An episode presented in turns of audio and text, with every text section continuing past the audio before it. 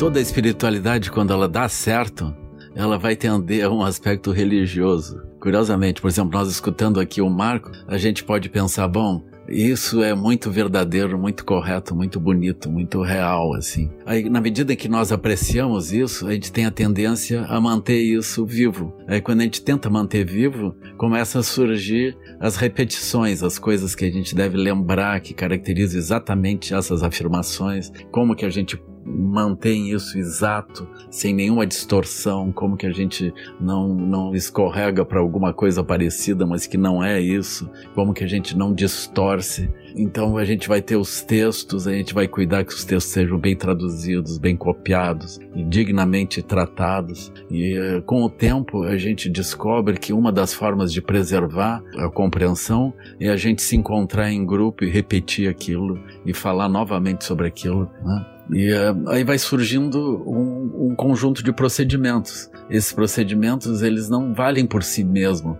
mas eles estão ali porque eles desempenham uma função. No budismo aí vai surgindo, por exemplo, os mantras. Aí tem todo um ensinamento. A gente diz esse ensinamento, ele está resumido nesse conjunto de palavras, curta. Aí a pessoa recita, aquilo. Mas aquela recitação, o objetivo não é que a pessoa fique recitando aquilo, mas que ela acesse o que aquilo realmente representa não apenas para o seu conhecimento, mas para a sua própria visão, visão real das coisas. Né? Então, por exemplo, a visão da yoga, a visão de uma unidade, uma visão que nós podemos revelar a origem e o fim e a sustentação de todas as coisas, podemos ver como que a, a diversidade das aparências ela remete a um único princípio Uh, isso é algo que, falando assim, ninguém vê, mas na medida em que isso vai ficando claro, nós podemos uh, repetir uma sílaba ou repetir um mantra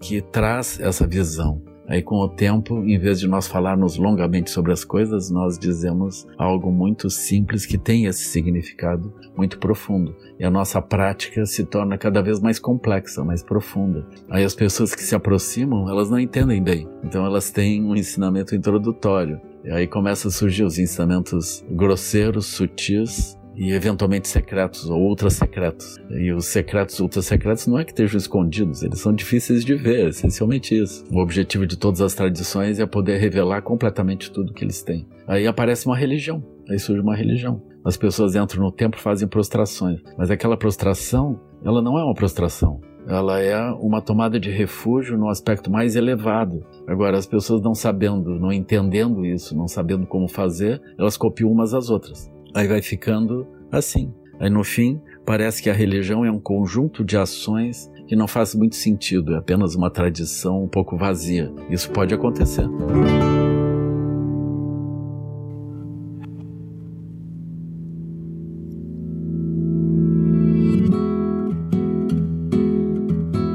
Você acabou de ouvir nossa pílula de sabedoria do podcast Todos os Caminhos. De segunda a sexta, você pode escutar nossas pílulas sempre pela manhã e aos sábados o episódio completo disponível no Globoplay e em todas as plataformas de áudio. Até a próxima!